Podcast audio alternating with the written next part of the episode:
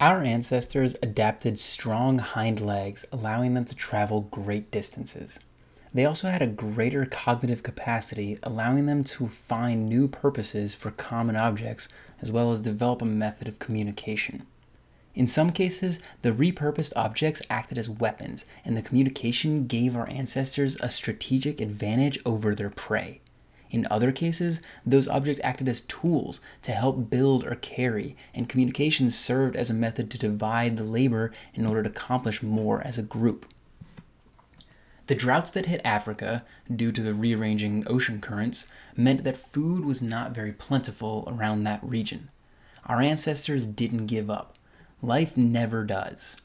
They traveled out of Africa, finding a way to manipulate their environment to suit their needs on the way.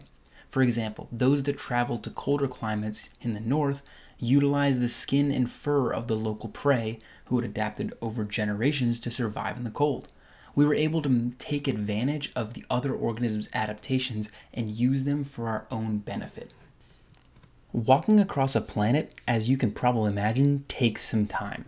Many generations of our ancestors would live and die before they reached the farthest corners of the globe. In that time, adaptation could cause subtle differences to form among those early humans. The most noticeable change was the amount of melanin present in their skin. Melanin is a protein that absorbs light to reduce the amount of damage done to the organism's DNA from high energy photons. In the savannas of Africa, near the equator, there is almost constant sunlight, so our ancestors' cells allocated more resources toward making melanin, giving them a better chance of survival.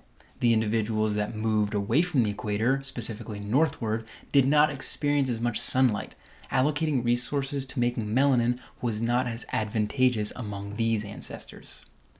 The skin tone of our diversifying ancestors changed over generations. Some of the ancestors adapted a skin color that resembled the environment, a sort of camouflage that made hunting more successful. The melanin production drastically decreased among ancestors living closer to the poles. Decreased melanin was caused partly by resource reallocation, a need to absorb more scarce sunlight, as well as social trends to find lighter skinned ancestors more attractive. This is why we see each other as different races. Too many generations in different regions of the planet have made us forgot our common ancestry. Think about all the strife that has ever been caused because of a protein in an organ that's already mostly dead. Early humans adapted the ability to walk for long periods of time, and if nature teaches us anything, it is to exploit your adaptations as much as possible. The stationary life just didn't cut it. Prey migrated in herds, plants only bore fruit at specific times of the year, there wasn't enough consistency for a stagnant lifestyle to win out over a nomadic one. Some early human groups found their way to river valleys which are diffused rivers that spread water over a large area of land, allowing for an abundance of life. To a group of nomadic humans, an abundance of life meant an abundance of food. Our ancestors were able to expect a constant food source, so they were willing to build more permanent shelters, knowing they wouldn't have to abandon or carry them. Eventually, a few individuals were able to link the causality between the seeds of a plant and the plant itself. They discovered that if they spread the seeds near their shelters, plants would grow. Agriculture was born.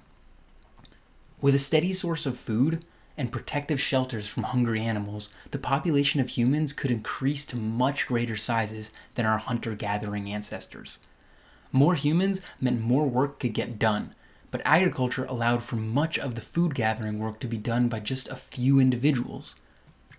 Most of the labor was still farming related, but the humans that weren't needed on farms were free to create new things that could be used or traded within the growing society. The process of settling and using farming to gather food is one that was repeated among many pockets of humans around the planet. The exact story changes when you look at each pocket, but most of them followed a similar trend. There are, however, tribes of humans that still practice hunter gathering lifestyles to this day. This is just another example of how evolution does not mean that an entire species shifts a specific way. Some individuals will continue doing what works while others explore new niches. Our early human ancestors settled the land, expanding and developing new technologies based on their needs. The inherent selfishness of humans, mixed with the limited nature of resources, caused humans from separate settlements to compete for those resources. The competitive strategy was pretty basic kill the others until they stop fighting back. A trend of societies advancing technologically, growing to conquer, and inevitably falling to another group would repeat itself in many different stories throughout recorded history.